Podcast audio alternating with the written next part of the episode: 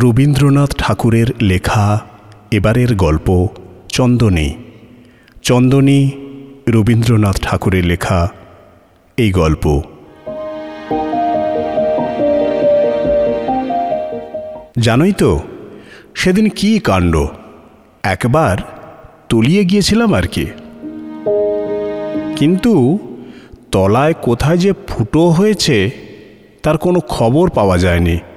না মাথা ধরা, না মাথা ঘোরা, না গায়ে কোথাও ব্যথা, না পেটের মধ্যে একটুও খোঁচাখুচির তাগিদ। যমরাজার চরগুলি খবর আসার সব দরজাগুলো বন্ধ করে ফিস ফিস করে মন্ত্রণা করছিল। এমন সুবিধে আর হয় না। ডাক্তারেরা কলকাতার নব্বই মাইল দূরে।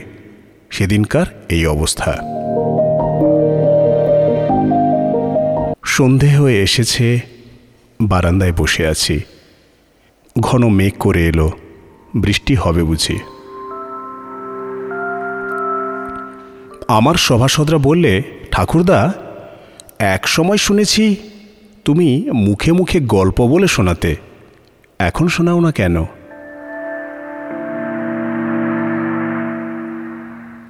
আর একটু হলেই বলতে যাচ্ছিলুম ক্ষমতায় ভাটা পড়েছে বলে।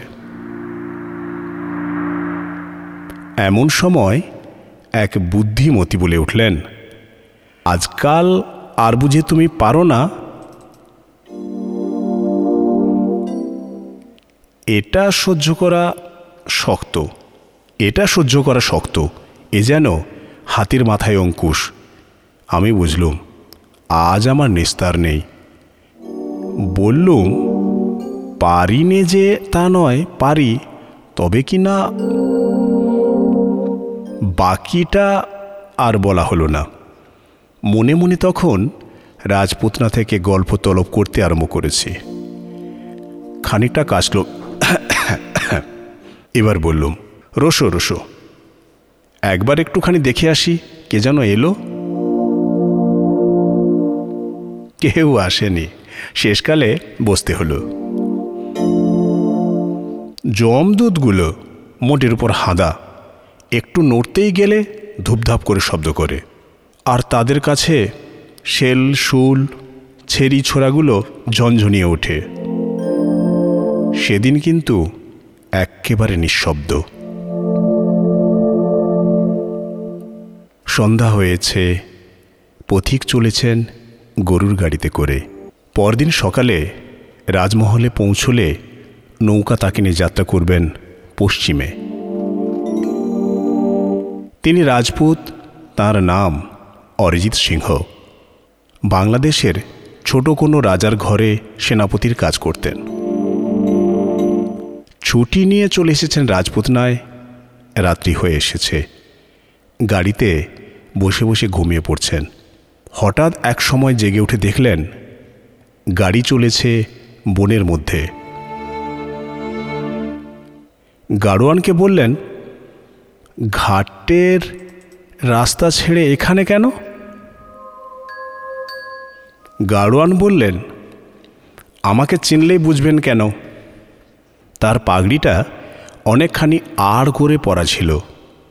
সোজা করে পড়তেই অরিজিৎ বললেন, চিনেছি। ডাকাতের সর্দার, পরাক্রম সিংহের চর তুমি। অনেকবার তোমার হাতে পড়েছিলুম, এড়িয়ে এসেছি। সে বললে, ঠিক ঠাউরেছেন, এবার এড়াতে পারছেন না। চলুন আমার মনিবের কাছে। অরিজিৎ বললেন, উপায় নেই, যেতেই হবে। কিন্তু তোমাদের ইচ্ছা পূর্ণ হবে না। গাড়ি চলল বনের মধ্যে। এর আগের কথাটা একবার খুলে বলা যাক। অরিজিৎ, বড় ঘরের ছেলে। মোগল সম্রাট তার রাজ্য নিল কেড়ে, তিনি এলেন বাংলাদেশে পালিয়ে। এখান থেকে তৈরি করে একদিন তার রাজ্য ফিরিয়ে নেবেন, এই ছিল তাঁর পণ।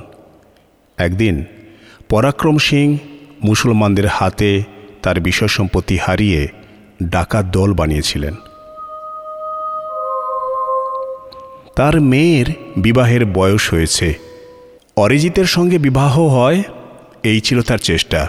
কিন্তু জাতিতে তিনি অরিজিতের সমান দরের ছিলেন না। তার ঘরের মেয়েকে বিবাহ করতে রাজি নন অরিজিৎ। রাত্রি ভোর হয়ে এসেছে। তাকে পরাক্রমের দরবারে এনে দাঁড় করালে পরাক্রম বললেন, ভালো সময় এসেছ। বিয়ের লগ্ন পড়বে আর দুদিন পরে। তোমার বরসজ্জা সব তৈরি। অরিজিৎ বললেন, অন্যায় করবেন না, সকলেই জানে। আপনার গোষ্ঠীতে মুসলমান রক্তের মিশেল ঘটেছে। পরাক্রম বললেন, কথাটা সত্য হতেও পারে। সেই জন্য তোমার মতো উচ্চকুলের রক্ত মিশেল করে আমার বংশের রক্ত শুধরে নেবার এতদিন চেষ্টা করেছে। আজ সুযোগ এলো, তোমার মানহানি করব না। বন্দি করে রাখতে চাই না। ছাড়া থাকবে। একটা কথা মনে রেখো, এই বন থেকে বেরোবার রাস্তা না জানলে কারুর সাধ্যি নেই এখান থেকে পালায়। মিছে চেষ্টা করো না, আর যা ইচ্ছে করতে পারো। রাত্রি অনেক হয়েছে, অরিজিতের ঘুম নেই। বসেছেন এসে কাশী নদীর ঘাটে বটগাছের তলায়। এমন সময় একটি মেয়ে মুখ, ঘুমটায় ঢাকা। তাকে সে বললে, আমার প্রণাম নিন। আমি এখানকার সর্দারের মেয়ে। আমার নাম রঙ্গন কুমারী আমাকে সবাই চন্দনী বলে ডাকে। আপনার সঙ্গে পিতাজি আমার বিবাহ অনেক দিন থেকেই ইচ্ছা করে রেখেছেন। শুনলেম আপনি রাজি হচ্ছেন না? কারণ কি বলুন আমাকে? আপনি কি মনে করেন আমি অস্পৃশ্য? অরিজিৎ বললেন কোনো মেয়ে কখনো অস্পৃশ্য হয় না, শাস্ত্রে বলেছে। তবে কি আমাকে দেখতে ভালো নয় বলে মনে হয় আপনার ধারণা? তাও নয়, রূপের সুনাম আছে, আমি দূর থেকে শুনেছি। তবে আপনি কেন কথা দিচ্ছেন না? অরিজিৎ বললেন, কারণটা খুলে বলি। করঞ্জরের রাজকন্যা নির্মল কুমারী আমার বহু দূর সম্পর্কের আত্মীয়া। তার সঙ্গে ছেলেবেলায় একসঙ্গে খেলা করেছি তিনি আজ বিপদে পড়েছেন। মুসলমান নবাব তার পিতার কাছে তার জন্য দুধ পাঠিয়েছিলেন। পিতা কন্যা দিতে রাজি না হওয়াতে যুদ্ধ বেঁধে গেল। আমি তাকে বাঁচিয়ে আনব ঠিক করেছি। তার আগে আর কোথাও আমার বিবাহ হতে পারবে না। এই আমার পণ। করঞ্জর রাজ্যটি ছোট, রাজার শক্তি অল্প। বেশি দিন যুদ্ধ চলবে না জানি, তার আগেই আমাকে যেতে হবে। চলছিলাম সে রাস্তায়। পথের মধ্যে তোমার পিতা আমাকে ঠেকিয়ে রাখলেন। কি করা যায়, তাই ভাবছি। মেয়েটি বললে, আপনি ভাববেন না, এখান থেকে আপনার পালাবার বাধা হবে না। রাস্তা আমি জানি। আজ রাত্রেই আপনাকে বনের বাইরে নিয়ে ছেড়ে দেব। কিছু মনে করবেন না, আপনার চোখ বেঁধে নিয়ে যেতে হবে। কেননা, এ বনের পথের সংকেত বাইরের লোককে জানতে দিতে চণ্ডেশ্বরী দেবীর মানা আছে। তাছাড়া, আপনার হাতে পরাবো শিকল, তার যে কি দরকার পথেই জানতে পারবেন। অরিজিৎ, চোখ বাঁধা, হাত বাঁধা অবস্থায় ঘন বনের মধ্য দিয়ে চন্দনীর পিছন পিছন চললেন।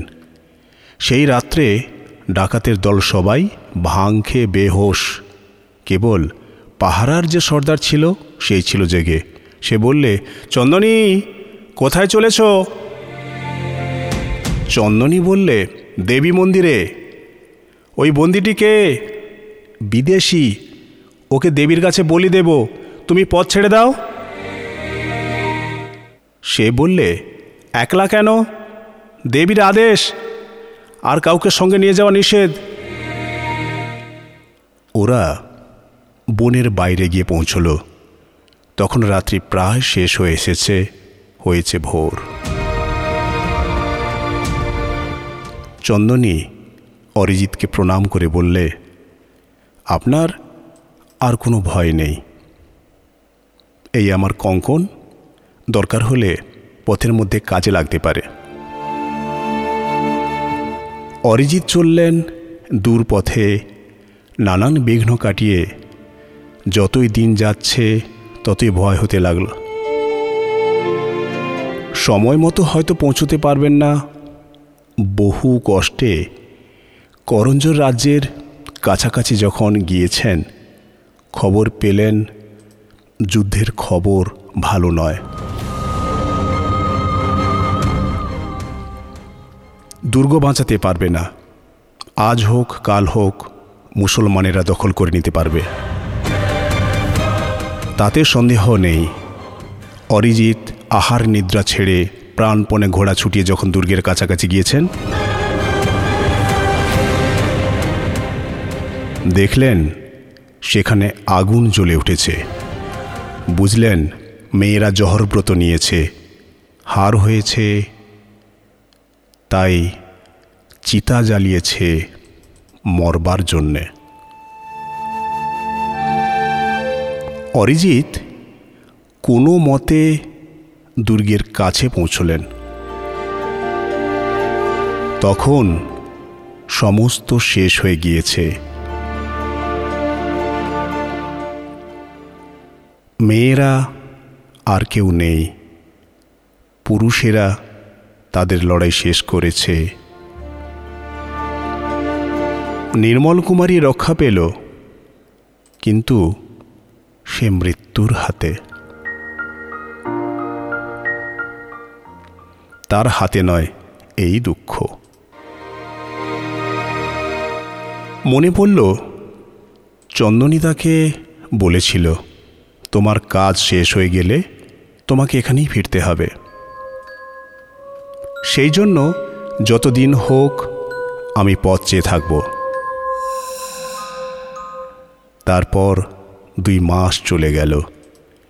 ফাল্গুনের শুক্লপক্ষে সে বনের মধ্যে পৌঁছলেন। শাঁখ বেজে উঠল, সানাই বেজে উঠল। সবাই পরল নতুন পাগড়ি লাল রঙের। গায়ে উড়ালো বাসন্তী রঙের চাদর। শুভলগ্নে অরিজিতের সঙ্গে চন্দনীর বিবাহ হয়ে গেল।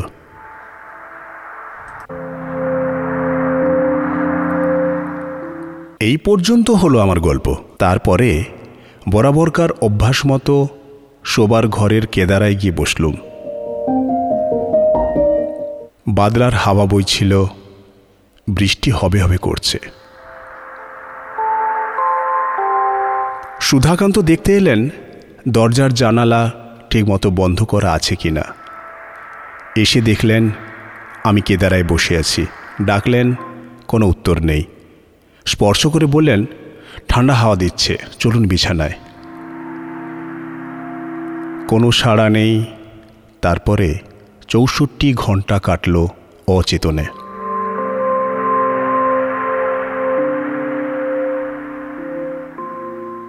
দিন খাটুনির শেষে বৈকালে ঘরে এসে আরাম কেদারা যদি মেলে।